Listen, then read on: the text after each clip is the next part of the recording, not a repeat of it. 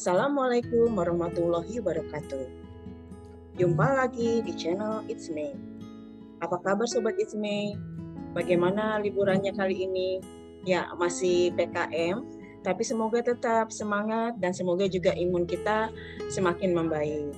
Ya, uh, Sobat It's Me, uh, di channel It's Me kali ini saya sudah kehadiran seorang narasumber yang sebetulnya pernah uh, saya undang juga, tapi kali ini uh, akan berbicara yang sedikit berbeda. Kalau sebelumnya saya mengundang narasumber Riri Satria sebagai uh, lebih ke arah profil pribadinya ya, yang merupakan seorang pebisnis, uh, dosen dan juga uh, seorang penyair. Tapi kali ini saya uh, mengundang Riri Satria berbicara tentang uh, social inventory Nah, uh, sobat It's May, apa sih sob, uh, tentang social inventory itu? Nah, uh, walaupun di sini uh, Riri Satria adalah seorang mungkin lebih ke arah digital teknokrat ya, tapi beliau sangat mendalami uh, ilmu sosial dan dia juga sangat mendalami tentang apa prinsip-prinsip uh, komunikasi. Bahkan mungkin uh, kepiawa uh, kepiawaiannya dalam uh, memberikan praktis-praktis komunikasi uh, bisa diadu dengan dosen komunikasi. ya, uh, sebelumnya mungkin saya perkenalkan kembali ya tentang Riri Satria ya. Riri Satria ini uh, aktivitasnya saat ini adalah seorang komisaris PT Jakarta International Container Terminal uh, dan juga uh, saat ini beliau menjadi uh, founder sekaligus CEO dan lead konsultan pada Value Alignment Innovation and Technology Advisory. Selain itu, uh, beliau juga mengajar uh, di uh, Universitas Indonesia, khususnya Fakultas Ilmu Komputer. Nah, Sobat Isme, uh, mari kita dengarkan bincang-bincang saya dengan uh, Riri Satria seputar Social Inventory. Ya, apa kabarnya nih Bang Riri? Kabar baik Mbak Mei, kabar baik Mbak Mei, kabar baik kah? Baik, ini masih PKM, apakah masih uh, eh, WFH atau sudah jalan-jalan nih? Uh, kemarin sudah mencoba untuk sedikit jalan-jalan Mbak Mei, tapi ya baru sekitar-sekitar sini saja. Apalagi saya juga baru selesai kan kena COVID, jadi hmm. belum berani juga jauh, baru kemarin saja coba sedikit, oh, ternyata udah bisa. Paling hmm. juga kalau jalannya paling jogging keliling kompleks itu iya. aja Mbak Mei. Pengalaman sebagai penyintas jadi ini ya, jadi apa? Membuat kita mungkin harus lebih hati-hati. Iya, karena kalau pengalaman sebagai penyintas itu problemnya kan buat bukan buat kita saja sebetulnya. Iya betul. Kita kalau buat kita saja kita kan egois jadinya karena sebetulnya kita pertimbangkan kan lingkungan kita sebetulnya mami. Iya. Uh -uh. Itu aja sebetulnya. Kebalikan nih kalau saya eh, sebelumnya ini uh, keluarga yang kena anak-anak oh, semuanya gitu ya? kena. Iya. Oh. Jadi ya hidup bersama orang yang soman ya saya jadi perawat dan juru masak tapi ya itulah tantangannya harus tetap bersyukur ya Bang Riri ya. Iya. Ya, berarti sebetulnya Mbak Mei memerankan jadi kalau kita kena COVID tuh Mbak Mei ada beberapa item yang harus ada supaya hmm. orang ini cepat sembuh. Tentu pertama adalah medis gitu jelas hmm. lah ya. Aspek hmm. medis itu udah jelas. Yang kedua namanya aspek psikologis. Hmm. Karena orang itu sembuh tidak hanya dengan medis tapi juga Betul. karena psikologisnya terjaga. Yang ketiga tuh support system. Support yeah. system tuh apa? Makan, mm-hmm. logistik gitu ya. Nah, mungkin Mbak Mei memainkan dua hal itu, psikologis dan support system. Yeah. Kalau kesehatan mungkin dari tangani dokter kan? Iya, yeah, Jadi betul. sebetulnya Mbak Mei berperan besar untuk dalam proses penyembuhan itu. Support system tuh yeah. jangan dianggap enteng loh Mbak Mei. Itu peran yeah. besar loh. Uh, ini juga Pak, selain bersyukur saya pikir juga karunia Tuhan ya karena ada kawan juga itu yang satu keluarga Bang Riri. Satu keluarga suami istri anak dan berikut uh, asistennya itu kena mm-hmm. COVID ya. Jadi makanannya itu harus disupport oleh tetangga. Itu kan menjadi menjadi tantangan yang mungkin pengalaman yang berbeda seperti itu. Iya. Iya Mbak. Jadi jadi apa ya? Hmm, begini. Kalau Mbak Mei misalnya sebagai orang dalam keluarga, mm-hmm. apakah statusnya ibu, anak, istri, siapa pun lah ya. itu kan kalau dia memberikan support system, dia memberikan bantuan, supporting, itu kan dengan cinta, dengan sepenuh hati. Iya. itu yang membedakan, Mbak Mei. Iya. Itu yang membedakan. Ya. Gitu. Uh, Kalau tetangga kan ya gitu-gitu aja. iya. Iya, ngomong-ngomong nih, uh, kita kan akan bicara tentang social inventory. Nah, kira-kira ada nggak kaitannya nih social inventory dengan mungkin uh, relasi uh, kita dengan orang lain di masa pandemi? Gimana nih, Bang? Ya, ini sangat berpengaruh, Mei. Mungkin kita tinjau dulu apa itu uh, social uh, style inventory. Jadi itu adalah gaya gaya komunikasi seseorang dan ini adalah teori yang menurut saya kalau dalam komunikasi itu paling simpel yang mudah untuk dipelajari kelihatannya. Saya percaya banyak konsep-konsep lain yang lebih kompleks gitu ya. Tapi saya paling suka ini untuk menjelaskan ini kepada orang-orang yang mungkin tidak terlalu akademik atau tidak terlalu saintifik atau orang yang awam. Jadi begini, apa sih yang membuat kita itu salah paham dalam berkomunikasi gitu ya? Kesalahpahaman itu kan terjadi banyak hal. Nah, ternyata salah satunya dari sekian banyak hal yang menyebabkan kesalahpahaman dalam berkomunikasi antar manusia itu karena kita memiliki karakteristik komunikasi yang berbeda gitu ya. Jadi sosial style-nya beda, gaya komunikasi sosialnya beda gitu loh. Nah, itu yang perlu kita pahami kan. Jadi ya. mungkin saya gaya komunik gaya interaksi sosialnya beda dengan Mbak Mei, hmm. ya dengan sahabat-sahabat yang lain, sehingga itu terungkap dalam bagaimana kita berinteraksi satu dengan yang lain. Betul. Nah itu pasti pasti akan menimbulkan uh, apa? Ada ada ada gap gitu ya. Nah hmm. persoalannya sebesar apa gap ini antar kita yang bisa kita tolerir gitu. Nah, di sini pentingnya kita memahami gaya eh, gaya interaksi sosial ini sebetulnya. Yeah. Sehingga kita tahu, oh sahabat saya itu memang begitu, gitu ya. Yeah. Jadi gayanya memang begitu. oh Mbak Mei itu begitu, oh Riri yeah. itu begitu, gitu ya. Yeah. Nah, mari kita lihat. Kalau dalam ilmu komunikasi ada ini bang, jadi ibaratkan ada yang namanya komunikasi interkultural. Ya, jadi nah. uh, termasuk uh, social style inventory ini dipengaruhi juga oleh uh, faktor latar belakang budaya. Pasti. Ya. Iya. Jadi kalau orang Sumatera mungkin seperti Bang Riri atau orang Medan itu kan cenderungnya terbuka. Iya. Ya, terbuka atau mungkin juga belakang bisa ya. uh, ya. ya mungkin uh, bisa dikatakan juga ekspresif gitu kan Iya, walaupun nah. itu mungkin kita menyebutnya istilahnya kalau dalam statistik tuh majority oh. ke sebagian besar, tapi tidak bisa dikatakan 100%, 100%. itu begitu oh, ya. Okay. Barangkali ya. Mayoritas memang begitu gitu ya. Mayoritas begitu, tapi kan selalu ada pengecualian. Ada saja orang Medan yang pendiam. Iya, betul. Iya. Seperti ada juga aja. mungkin uh, ada orang Jawa yang mungkin mayoritinya ah, gitu kan? halus sampai ada juga yang mungkin berani bicara apa belak-belakan apa iya, adanya ya, ya, ya pasti ada gitu dan itu ya. hal yang biasa saja sebetulnya Iya sebenarnya uh, ini kalau menurut Bang Riri ini mm -mm. Uh, sejauh mana sih uh, social style uh, inventory, inventory ini itu. bisa menjadi hambatan atau kendala bagi orang melakukan uh, sebuah relasi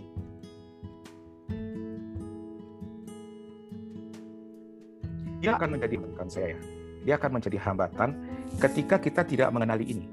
Ketika kita tidak mengenali bahwa ada yang namanya uh, social style atau gaya sosial, maka yang terjadi pada diri kita itu adalah praduga, prasangka.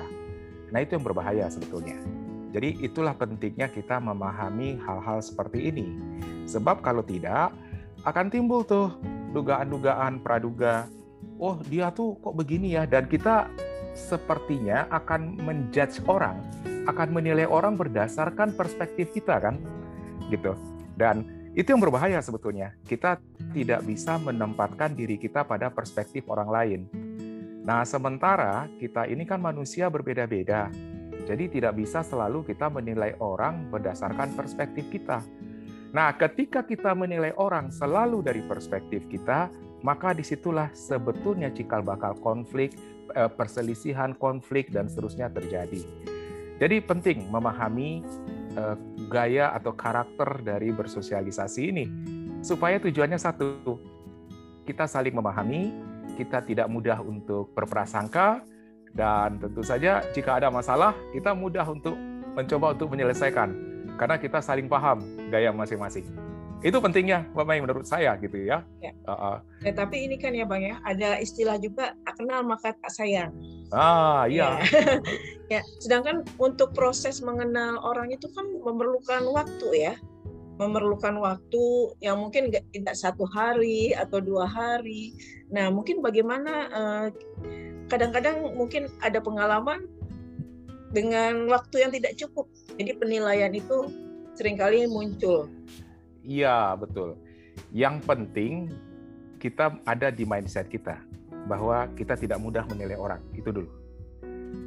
Kalau mindset itu sudah ada, maka itu akan ngerem diri kita untuk tidak mudah untuk menilai orang. Sehingga kita butuh waktu. Kita memberikan ruang kepada diri kita, memberikan waktu kepada diri kita untuk mengenali orang lain lebih baik. Tetapi kalau mindset kita itu bahwa kita itu memang eh, apa ya? Orang itu kita nilai dengan mindset kita, dengan perspektif kita, maka kita akan tergesa-gesa untuk memberikan penilaian tergesa-gesa. Nah, yang paling bagus adalah ketika kita mengenal konsepnya, kita mengenal parameter-parameternya, mungkin kita dengan mudah untuk bisa menyesuaikan diri, gitu ya. Dan ternyata eh, karakter manusia tuh beragam, gitu ya. Dan oh ini begini, oh ini begini, gitu ya.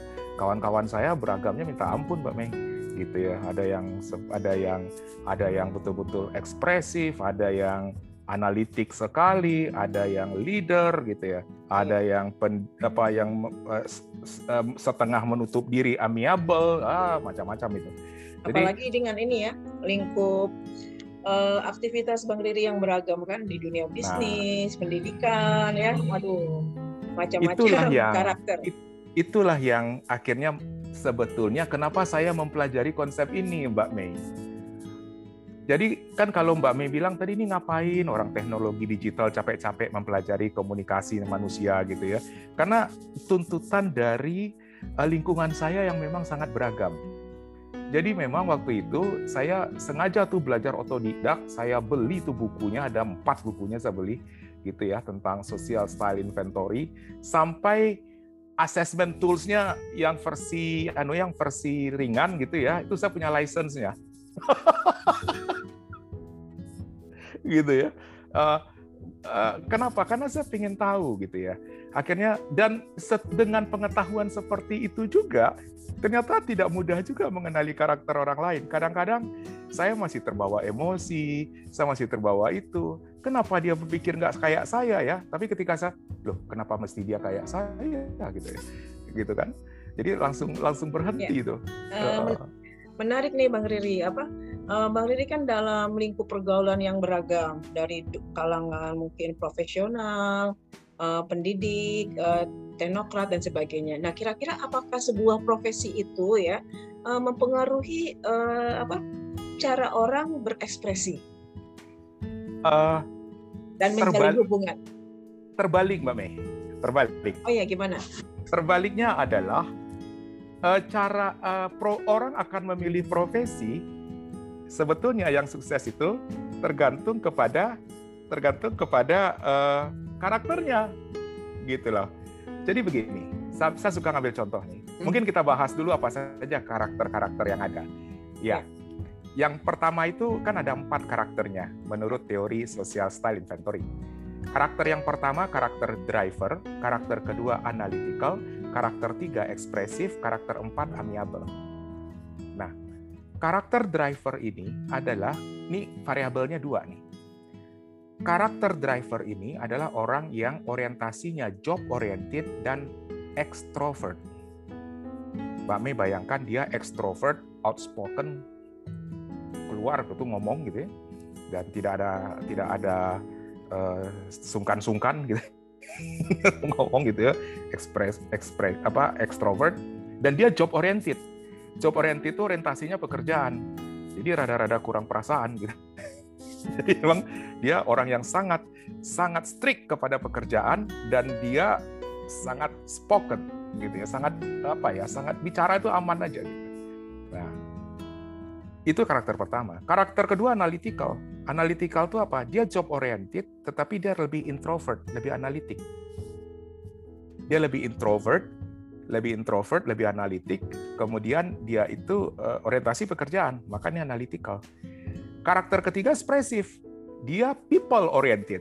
Nah, dia tuh orientasinya manusia, menjaga perasaan manusia gitu ya, membuat orang menjaga uh, manusia tidak kecewa gitu ya. Dan dia ekspresif. Ekspresif artinya dia dia uh, outspoken, dia dia extrovert gitu ya, dia bicara tapi dia orang-orang tipikal yang membuat orang-orang happy. Kalau nggak ada orang kayak gini nih suasana jadi nggak asik tuh. Kayak nggak ada orang ini nggak asik. Kayak orang yang suka ngebanyol gitu kali ya, yang suka Iya iya termasuk karakter itu. Nah, kalau yang terakhir karakter amiable. Karakter amiable ini karakter yang dia people oriented tapi dia introvert. Dia orientasinya manusia gitu ya, jaga orang gitu. Tapi dia introvert.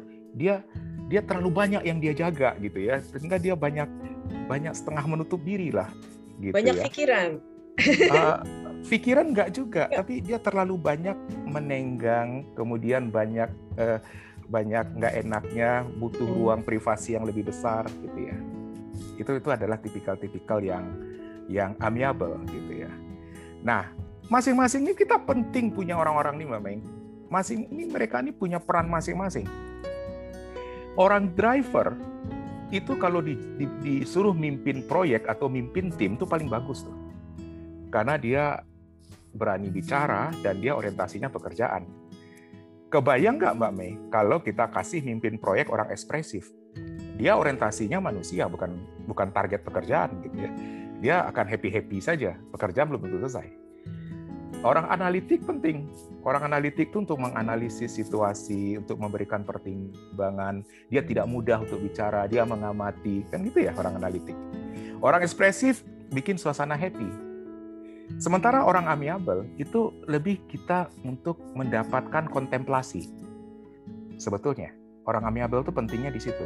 Ketika kita, uh, ketika kita tanya, ini yang kita kerjakan udah benar nggak sih? Jangan tanya orang ekspresif, Orang spesial akan tanya, akan jawab, oh benar kita happy. Tanya orang amiable. Ini kita udah benar nggak sih? Dia akan memberikan kontemplasinya. Dia dengan dengan dengan dengan uh, dengan gayanya tuh akan memberikan itu. Jadi masing-masing tuh punya ada tempatnya masing-masing dan saya beruntung gitu saya punya sahabat empat empatnya ada gitu ya mm-hmm. empat empatnya ada dan kadang-kadang saya harus uh, ber, berganti gaya komunikasi dengan karakter-karakter ini gitu. Yeah. Tadi kadang-kadang meleset juga Pak Mei.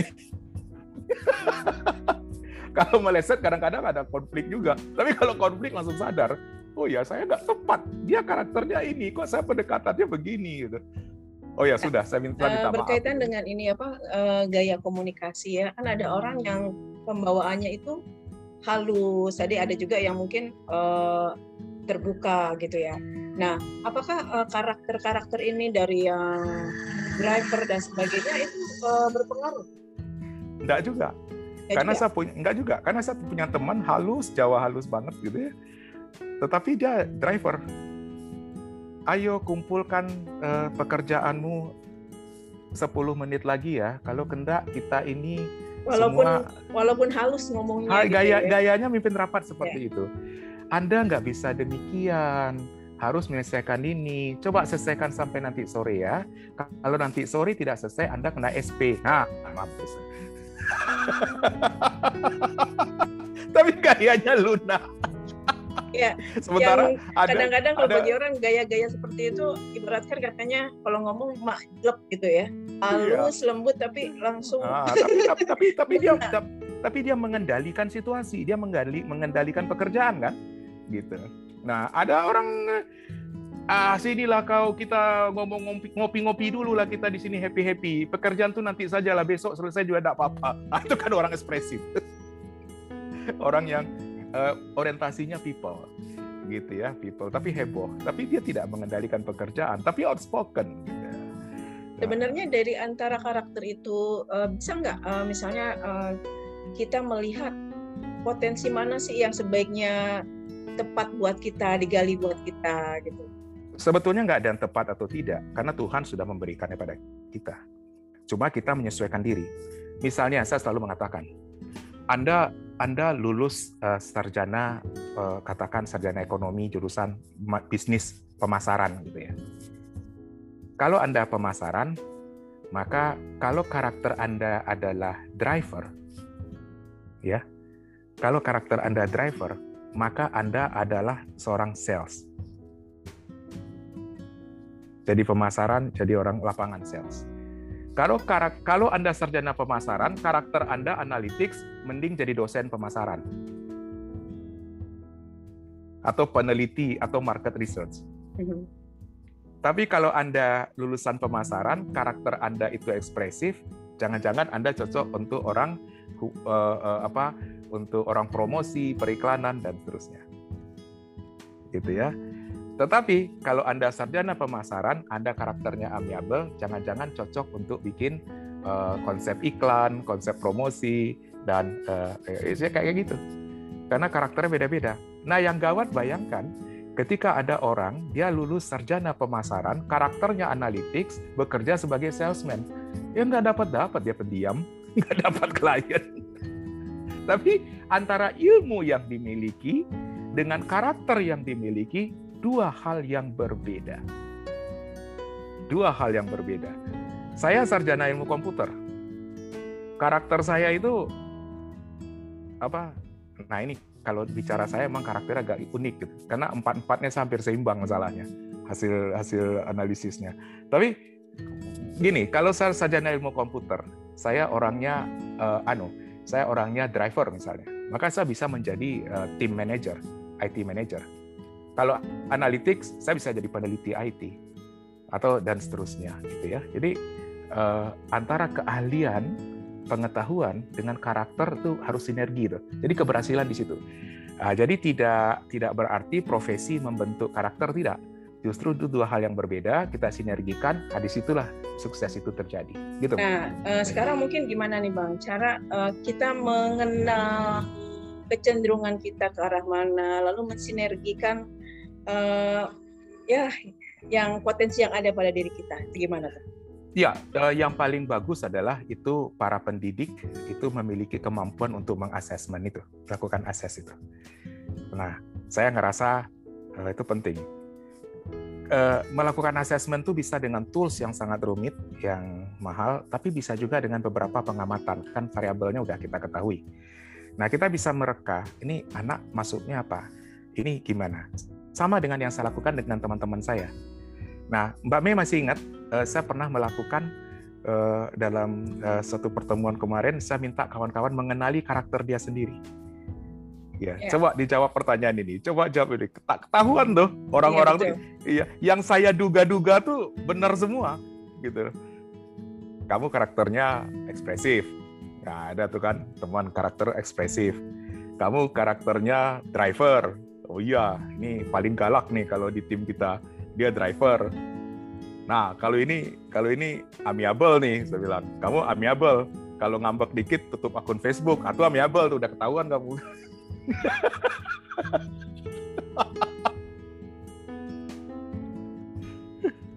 Mbak Mei ini ya. tidak nyindir. Tidak nyindir.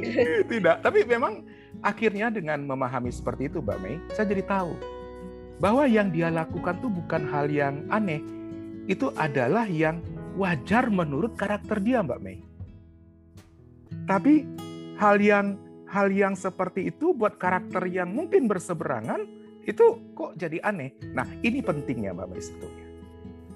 Ini penting bahwa oh dia tuh begitu karena begini dan sebaliknya juga begitu yang amiable bisa memahami, oh karakter driver dan analitik ini begini dia gitu. Atau ekspresif memahami amiable, memahami analitik. Kan jadi asik kita kalau bisa saling memahami itu. Kita tidak merasa bahwa apa yang kita lakukan itu selalu benar untuk orang lain juga gitu kan. Karena karakternya beda gitu loh. Uh, sebenarnya ini nih Bang apa? Uh, gimana caranya kadang-kadang mungkin kita udah berusaha ya memahami orang lain tapi mungkin orang lain juga malah tidak paham dengan kita ya. Apakah ini yeah. berkaitan dengan karakter yang berbeda? Uh, iya, dan mungkin ya Mbak Mei penyebab seperti itu adalah kita ber, berpikiran terbuka, mindset bisa memahami orang, tapi lawan bicara kita berpikiran tertutup. Dia merasa semua orang mesti seperti dirinya.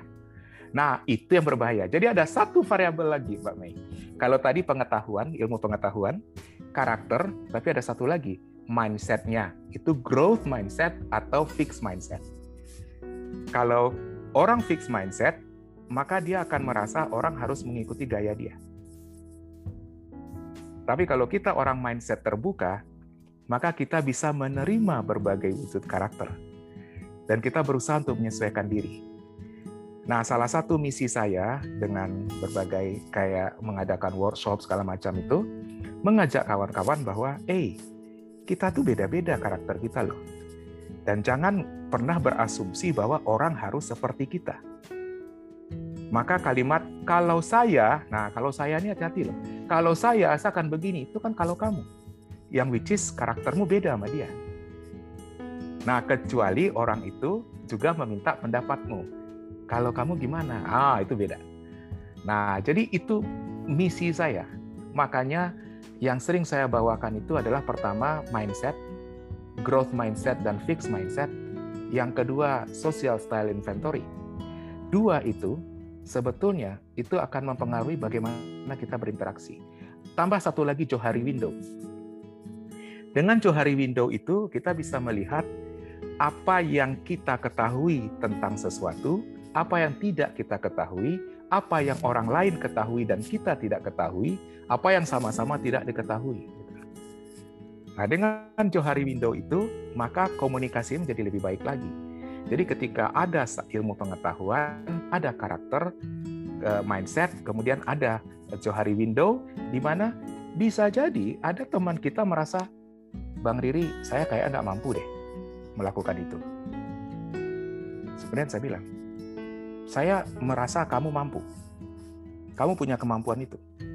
Artinya apa? Teman saya itu tidak tahu bahwa dirinya tahu. Dia tidak tahu bahwa dirinya punya sesuatu, yang hanya bisa dilihat oleh orang lain. Itu namanya hidden dalam Johari Window. Dan itu harus dibuka dan untuk membuka itu kita memang butuh teman, butuh butuh orang lain, butuh soulmate. Nah, kalau kita sudah trust sama seseorang dan punya soulmate dan soulmate itu pas kebetulan ngerti pula gini, dia bisa membuka jendela-jendela itu. Gitu, uh, betul bang apa kita memang manusia ini punya keterbatasan ya betul. punya keterbatasan dan kita juga meyakini uh, persahabatan atau relasi apa pun yang terbaik adalah yang membuat kita menjadi lebih baik dan tumbuh ya, jadi lebih baik. Ya. Betul. Ya. Jadi saya sendiri walaupun kayak gini, kadang-kadang saya suka mikir tuh ya, aduh saya nggak bisa ngerjakan ini nih, udah aku nggak jadi aja deh gitu ya. Kadang-kadang muncul BT-nya saya gitu kan. Kan wajar saja saya kadang-kadang keluar dari logika saya sendiri ya, kan. Manusiawi lah ya. Manusiawi. Kemudian teman saya bisa bilang, eh abang tuh bisa, coba atur waktunya lagi. Nah, kita butuh orang yang yang mencoba untuk mengingatkan kita, eh kamu tuh bisa gitu. Padahal sebetulnya kita kan, jangan-jangan kita tahu diri kita bisa, tapi butuh orang yang gaplok kita tuh pak gitu bisa. gitu ya gitulah kira-kira Mbak Mei. Nah, Jadi berkaitan memang... dengan ini menarik nih berkaitan dengan gaplok tadi ya. berkaitan dengan gaplok tadi. kadang eh, kadang-kadang ini berkaitan juga cara kita melakukan masukan ya, memberi masukan kepada orang lain. Iya. Kadang-kadang kita mungkin beranggapan masukan yang kita berikan itu adalah sesuatu yang positif. Tapi mungkin karena karakternya beda dan mungkin pemas uh, penyampaian kita ini mungkin dianggap terlalu belak-belakan dan menyinggung dia jadi malah mungkin dianggap ya mungkin kita iya. menjat, ya. menghina itu bisa saja terjadi kan gitu ya. Bisa. Jadi saya dalam memberikan masukan itu mencoba untuk melihat beberapa dimensi. Yang pertama karakter. Kalau kebetulan orang yang akan saya kasih masukan ini karakternya analytical, maka saya akan masuk dengan gaya uh, scientific saya akan masuk dengan teori, masuk dengan konsep. Bisa, bisa dicontohkan nggak? Misalnya, misalnya, uh, misalnya saya ambil contoh ya. uh, saya punya teman waktu itu, dia dia itu karakternya analytical banget. Dan saat itu dia terbentur satu masalah. Sehingga dia mundur. Kemudian saya bilang, kamu kan sarjana fisika kan? Iya, iya Bang Riri, saya sarjana fisika. Kalau sifat fluida itu di fisika gimana? Sifat fluida itu gimana? Fluida itu kan zat alir, air dan udara.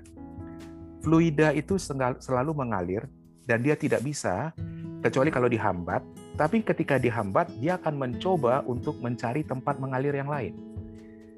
Tapi kalau dihambat betul, maka energinya akan berkali-kali lipat dan dia bisa menghantam hambatan itu.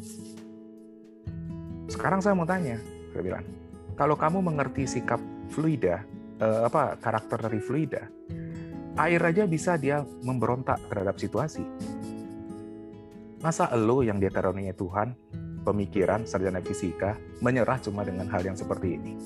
Nah, jadi mencoba pendekatannya dari dari saintifik dengan bahasa dia, kebetulan dia sarjana fisika kan, gitu ya, kan? ilmiah dan ah, analisa ya. Iya, itu bahasa bahasa fisika kan. Ah, gitu. Tapi gimana sama orang yang ekspresif? Ah, ekspresif. Sumateranya keluar. uh, ya, kadang-kadang kalau dengan ekspresif, ah, masa itu aja nggak bisa kamu? Apa gunanya kamu sekolah tinggi-tinggi? Itu aja nggak bisa. Coba. Coba kau lihat itu. Orang nggak sekolah cuma sampai SMP, bisa hidup tuh. Gitu ya, bisa ini, bisa itu. Nah, kalau sama amiable, lain agak susah. Uh, uh, saya lain lagi tuh pendekatan. Sekarang, coba kamu renungkan. Coba kamu pikirkan baik-baik.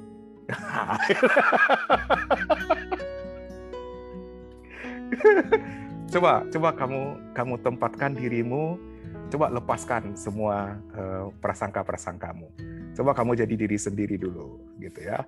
Nah, coba kamu renungkan kembali. Nah, ini itu gaya ke amiable itu perlu kata-kata bijak iya.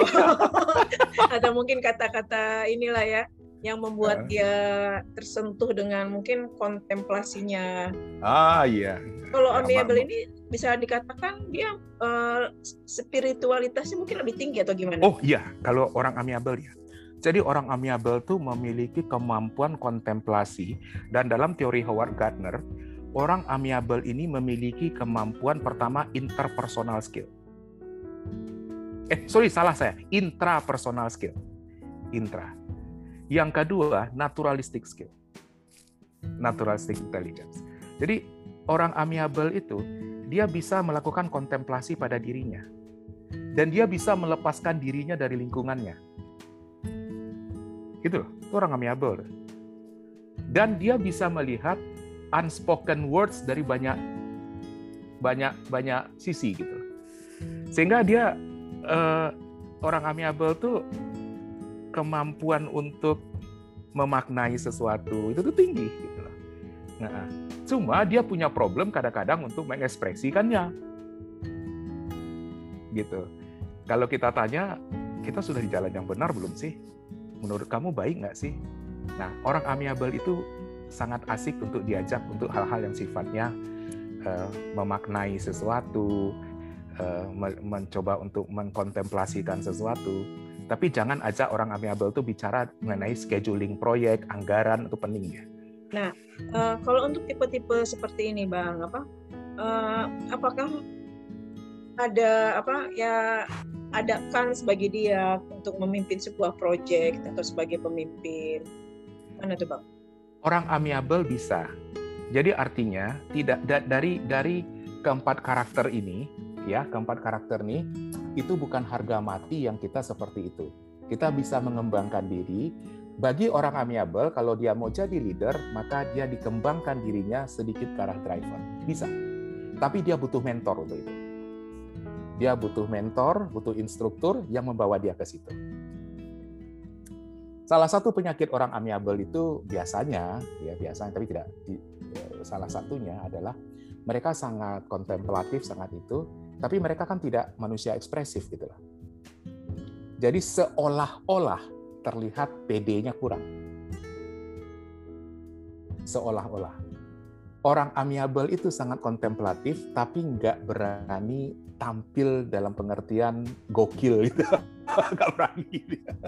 Nah, kadang-kadang mereka Tapi butuh... bisa dikatakan dia pendiam atau enggak?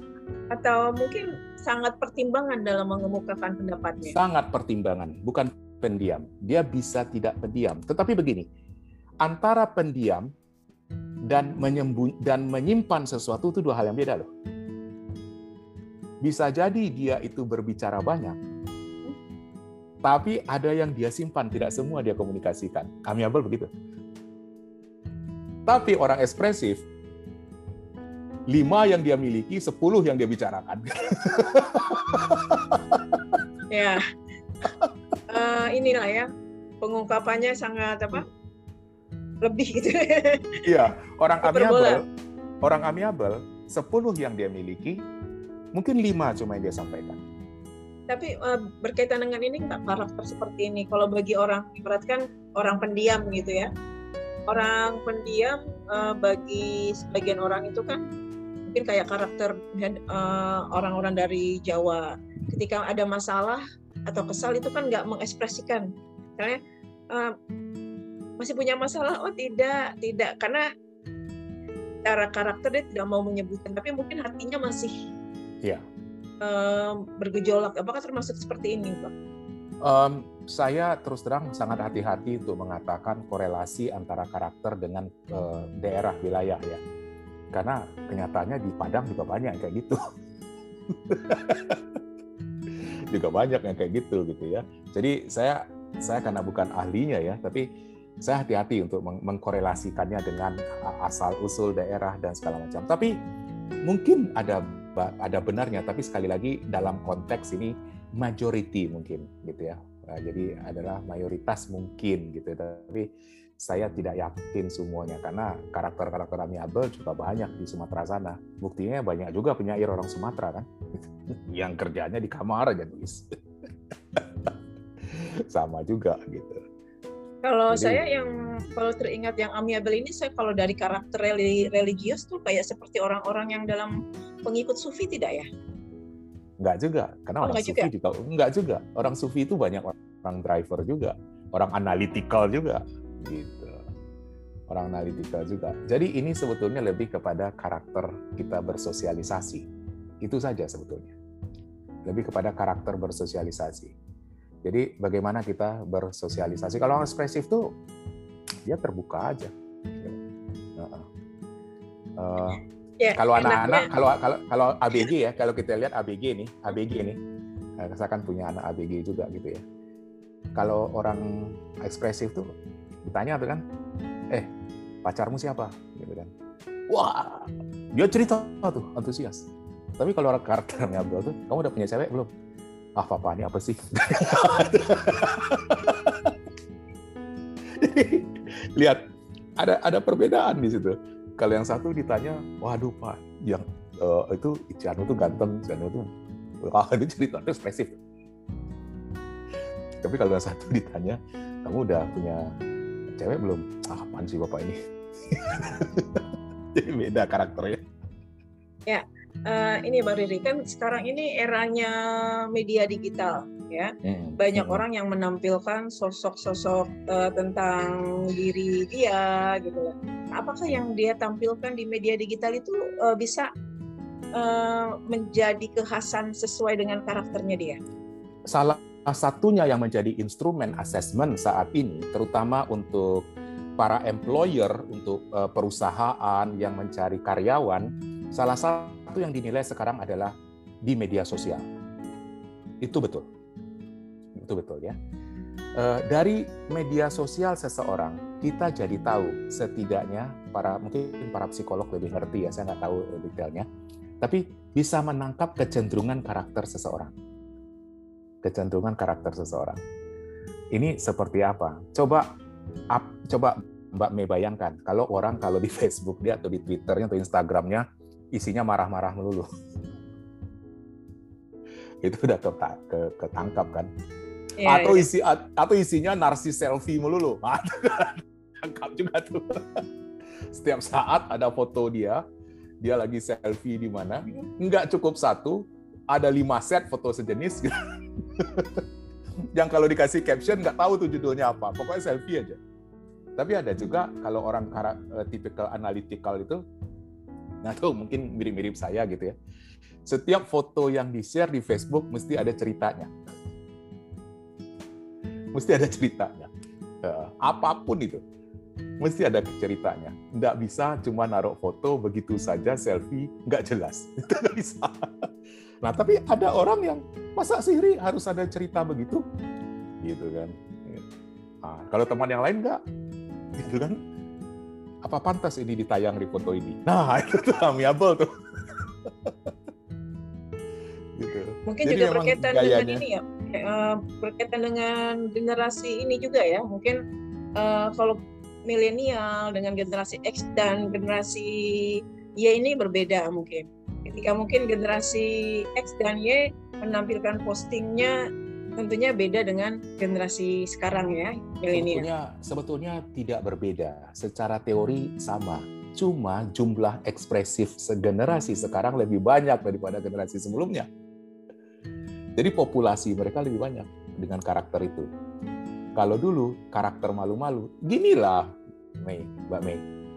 Dulu, zaman dulu tuh orang kalau mau pacaran gitu ya, kirim-kirim suratan itu udah apa ibaratnya ngeliat pagar rumah yang dia taksir aja tuh udah happy gitu ya. Sekarang kan enggak. Kirim WA aja. gitu ya. Jadi karakter ekspresif itu sama. Cuma populasi ekspresif sama dulu lebih sedikit populasi ekspresif sekarang lebih banyak. Tapi teorinya empat itu menurut saya masih relevan. Cuma populasinya lebih banyak saja.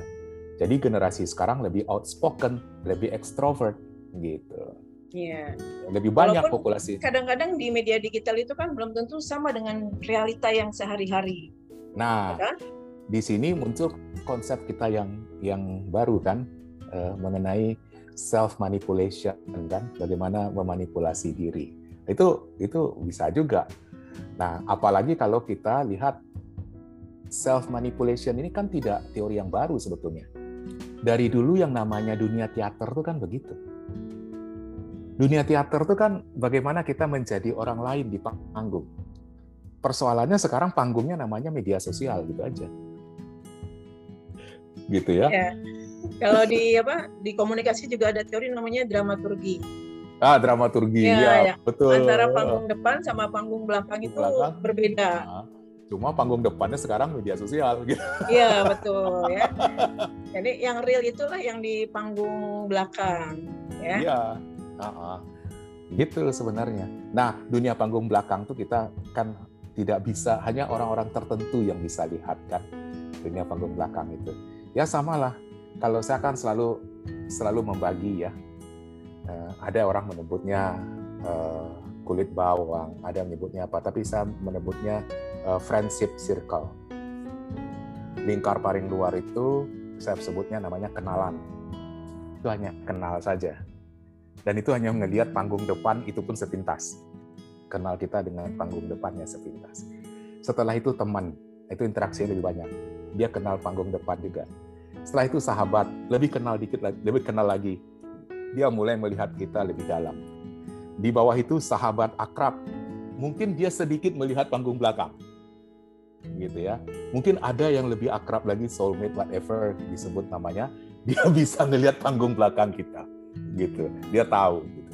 Jadi memang uh, ini menjadi suatu style suatu apa ya suatu uh, kondisi di mana orang kadang-kadang orang memberi saran. Bayangkan gini Mbak kalau yang memberi saran itu hanya levelnya teman, dia kan tidak tahu panggung belakang kita. Dia tahu melihat kita jangan happy tertawa melulu, padahal kita lagi terpuruk di belakang gitu kan. Tapi kalau seorang soulmate, dia tahu bahwa sebetulnya kita lagi menangis. Gitu. Dan saran dia langsung to the point. Sementara orang yang hanya melihat panggung depan kita, dia lihat lu happy melulu, lu tersenyum melulu, kata dia Ri, oh, eh? gua li hmm, Ri, gua lihat di medsos lu ketawa melulu, kopi melulu, hahaha melulu, hidup lu nggak ada beban ya? Ha, lu cuma ngeliat panggung depan gua. Nah, yang menarik juga ini nih bang, apa? uh, saya sendiri secara pribadi jarang mengekspresikan kesedihan kegalauan tuh di media sosial atau sama orang lain kecuali ya sama teman deket ya. Yeah, yeah. Nah jadi kadang-kadang kalau bagi orang yang mungkin konflik ya berbeda pendapat sama saya suka kok terus terang ngomongnya gini, gue sebel sama lu katanya. Kita punya masalah, gue mikir siang malam. Lalu kayaknya gue masih bisa ketawa hahaha ini padahal ketawanya gitu adalah bukan ketawa yang ini ya, tapi karena ya. perbedaan mengekspresikannya gitu. Iya, iya, iya, ya, betul. Mungkin Mbak Mei bukan tipikal ekspresif. Betul. Iya, kalau Mbak Mei ekspresif, langsung tuh update status, gua patah hati. Iya, iya, iya. Ya, uh. Dan kadang-kadang bikin orang mispersepsi kan, jadi gua sebel sama lu katanya. Gua mikir, tapi lu kayaknya masih ketawa-ketawa. Iya. Jadi jadi jadi uh, dia melihat kita ketawa-ketawa itu panggung depan, padahal jangan-jangan di panggung belakang kita kita lagi nangis gitu. Dia tidak tahu kan. Dia tidak tahu. Nah, bagi orang yang ekspresif, panggung belakang tuh bisa dia bawa ke depan loh. Cuma bagi orang yang amiable, panggung depan tuh seperlunya saja, banyak ditaruh di belakang yang lain. Nah, bagi orang yang ekspresif, yang di belakang tuh dikit, semua ditaruh di depan ya kan tidak bisa disamakan orang itu. Ya, jadi uh, benar juga Bang. Jadi penting sekali kita memahami apa orang lain melalui karakternya ya. Mungkin juga tidak langsung menjudge atau melihat orang hanya dari satu sisi. Karena ya, kadang-kadang begini juga pengalaman saya. Saya kan tuh sama seperti Emi ya suka motret. Uh, IG saya kan muncul tuh mayoritas objek. Nah orang suka yang nanya, lu kenapa sih nggak pernah foto dik sendiri? Nggak nggak foto lu? nah, emang kenapa iya. saya enjoynya seperti ini gitu loh iya, tapi iya. bagi orang lain menilai itu suatu apa masalah gitu loh Iya, karena karena yang menilai adalah orang ekspresif. Yang menilai Mbak Mei adalah orang ekspresif. Jadi itu yang saya bilang. Ketika kita karakternya A, yang menilai orang lain karakternya B, ada kecenderungan dia menilai berdasarkan eh, perspektif dia ketika dia tidak mengenal adanya perbedaan karakter ini. Itulah sebabnya penting kita mengenal perbedaan karakter ini. Itulah sebabnya saya pesan saya waktu kita diskusi itu di forum diskusi, mengapa kita mendiskusikan ini supaya kita tahu bahwa eh kita tuh berbeda loh. Jadi tidak mudah kita untuk menilai oh kamu tuh kok begitu nggak sama sama saya. Itu kan yang salah tuh saya. Kenapa mesti menyamakan kamu dengan saya? Kan gitu kan? Gitu. Nah, itulah yang menjadi serunya. Gitu. Nah, apalagi kalau Mbak Mei lihat, kalau kita masuk ke berbagai lingkaran sosial pergaulan, gitulah. Waduh, itu lebih seru lagi tuh. Gitu. Dan dalam skala kecil, mahasiswa kita kan seperti itu. Mahasiswa kan begitu, Mbak Mei. Nah, sama Ya betul ya. ya Ini ya. semakin kita mempelajari tentang karakter apa manusia juga ibaratkan uh, kita memahami betapa Tuhan ini ya, dari menciptakan manusia sangat beragam. Ya, iya betul. Kalau enggak enggak ada teori ilmu sosial kan? Enggak ada enggak ada yang namanya teori-teori ini. Kan memang uh, yang kita yakini kan kita diciptakan dengan berbagai ragam supaya saling mengenali, gitu kan? saling mengenali, saling bersiraturahmi gitu kan Ame? Iya. Kalau sebetulnya Tuhan tuh mau kan menurut saya sih yang maha besar, maha kuasa, maha pencipta, bisa saja Tuhan tuh menciptakan manusia satu karakter semua kan. Tapi pasti ada hikmah mengapa kita diciptakan dengan berbagai kultur, karakter, perilaku, dan semua macam. Supaya kita saling memahami sih menurut saya. Makanya sangat naif ketika kita menuntut orang menjadi seperti kita. Gitu. Makanya ya. kalau kalau kita belajar teori Stephen Covey, Stephen Covey, kan Stephen Covey itu dia sangat populer dengan teori Seven Habit, Seven Habit of Successful People.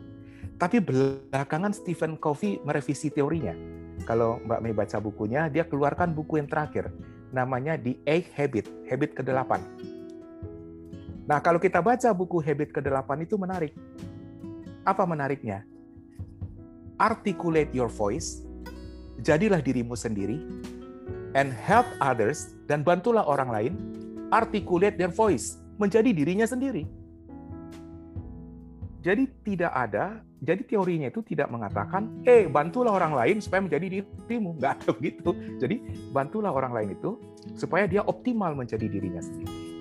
Itu adalah teori The Egg Habit dari Stephen Covey. Gitu.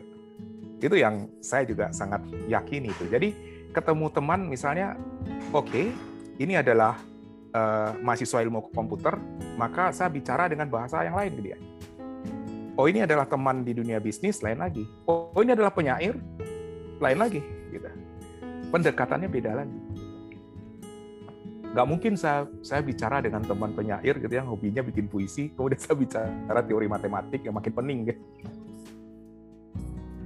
Uh, ini Bang Riri, gimana caranya nih biar kita bisa mungkin uh, kita kan setiap manusia punya mungkin uh, karakter dominan yang berbeda-beda. Ya, nah, betul. bagaimana kita bisa uh, menempatkan karakter kita itu uh, bisa menjadi ya mungkin ke arah yang positif dan memang sesuai dengan uh, situasi kondisi yang sedang kita hadapi. Uh, setiap karakter yang empat itu dia bisa positif, bisa negatif.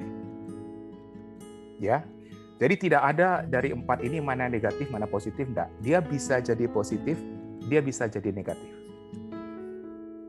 Ketika kita punya karakter driver, maka jadilah driver yang positif.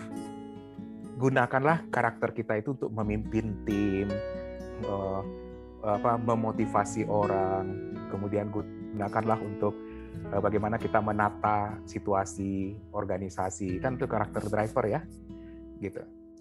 Kalau kita karakter analitik, ya yuk bagaimana kita menganalisis sesuatu lebih dalam, melihat sesuatu tidak pada kulit permukaan saja, kita analisisnya lebih mendalam sehingga kita tidak terjebak pada hal-hal yang sifatnya eh, apa kesan sesaat, halo efek dan sebagainya. Kita pergunakan tuh hal positif.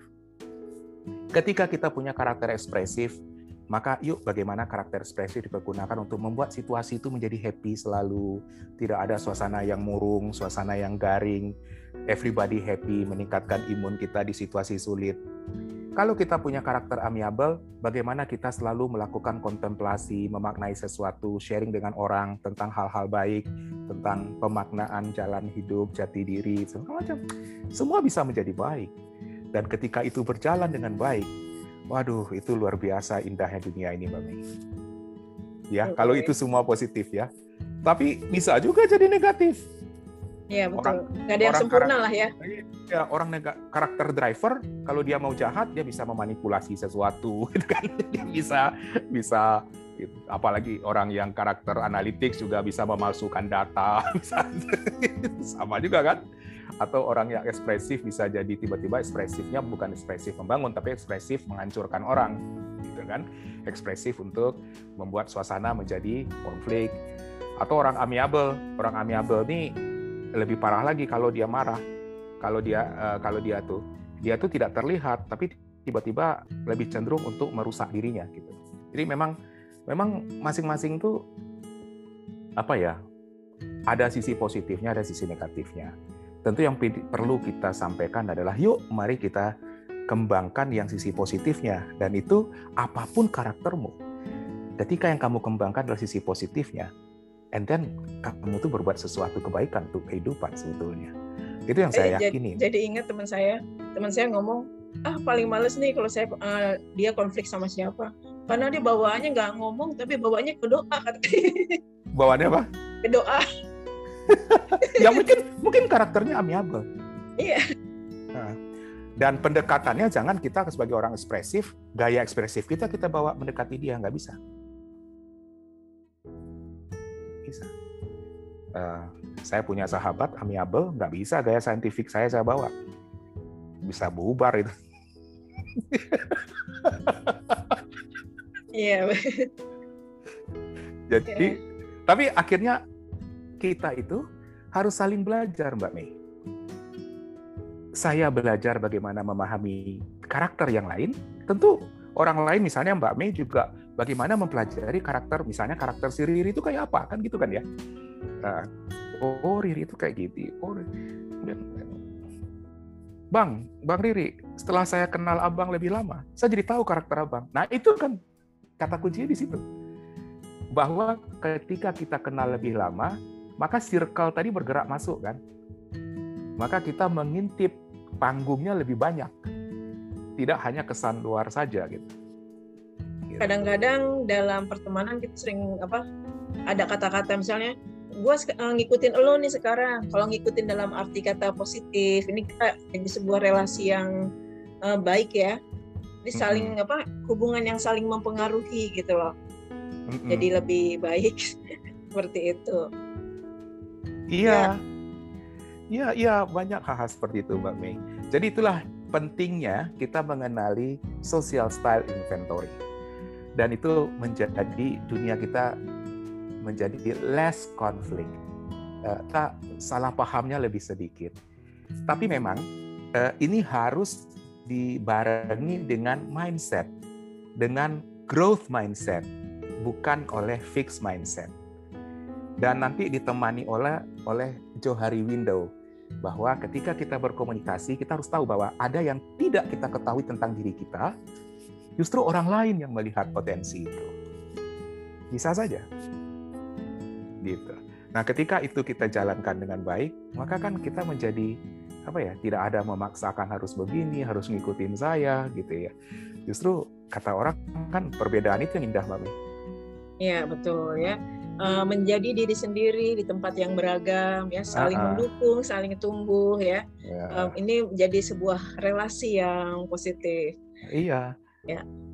Ya, uh, sobat It's Me, uh, bincang-bincang kita tentang social style inventory ini mungkin uh, menjadi sebuah fenomena yang sering kita temukan dalam kehidupan kita sehari-hari. Uh, jadi bagaimana uh, mungkin ketika kita sering melakukan uh, kesalahpahaman secara tidak langsung atau mungkin kita memiliki persepsi negatif tentang orang lain, bisa saja mungkin karena kita belum memahami dia. Bisa saja yeah. kita mungkin belum mengenal dia. Iya. Tapi ya dengan kita mungkin memahami orang lain, dan mungkin mau mengenalnya ya itu akan membuat mungkin saling memahami dan less konflik ya seperti itu ya uh, Bang Riri ini sudah hampir satu jam ternyata bincang-bincang kita tentang ya social style inventory ya sebenarnya ini uh, teori satu jam tapi untuk praktek dalam kehidupan sehari-hari waduh bukan main ya. karena memahami orang lain pun tidak cukup sehari dua hari ya. Iya Mungkin iya betul. Perlu juga masalah ya kali ya, perlu masalah agar tahu karena, oh, karena dia begini. Karena ada satu hal yang menghambat. Namanya ego. Betul, setiap orang punya ego juga. Ego, ya. Ah, ego. Maka ketika kita, makanya dalam teori konflik resolution, salah satu hal yang harus dibuka adalah melepaskan ego.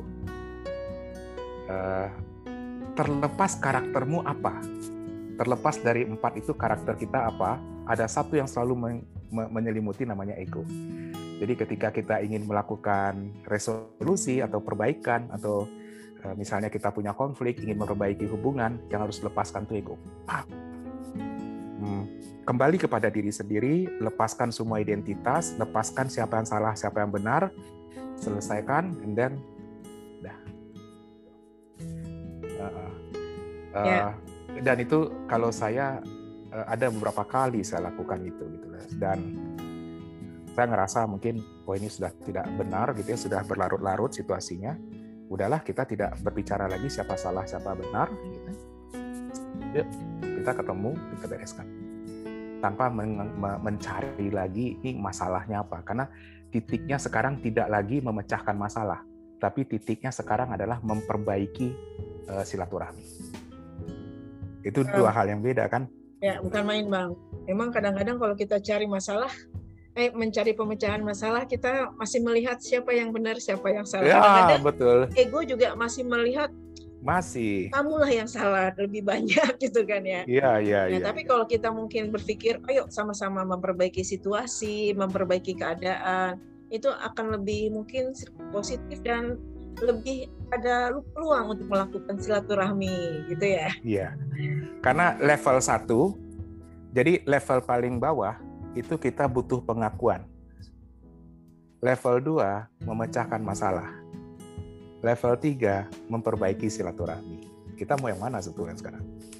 Ya, betul ya. Tiga level nah. itu ya mungkin dalam kehidupan nyata juga perlu ini ya, karena membuang ego pun juga sebuah perjuangan. Perjuangan sendiri. Karena kita membuka pikiran juga gitu ya bang ya.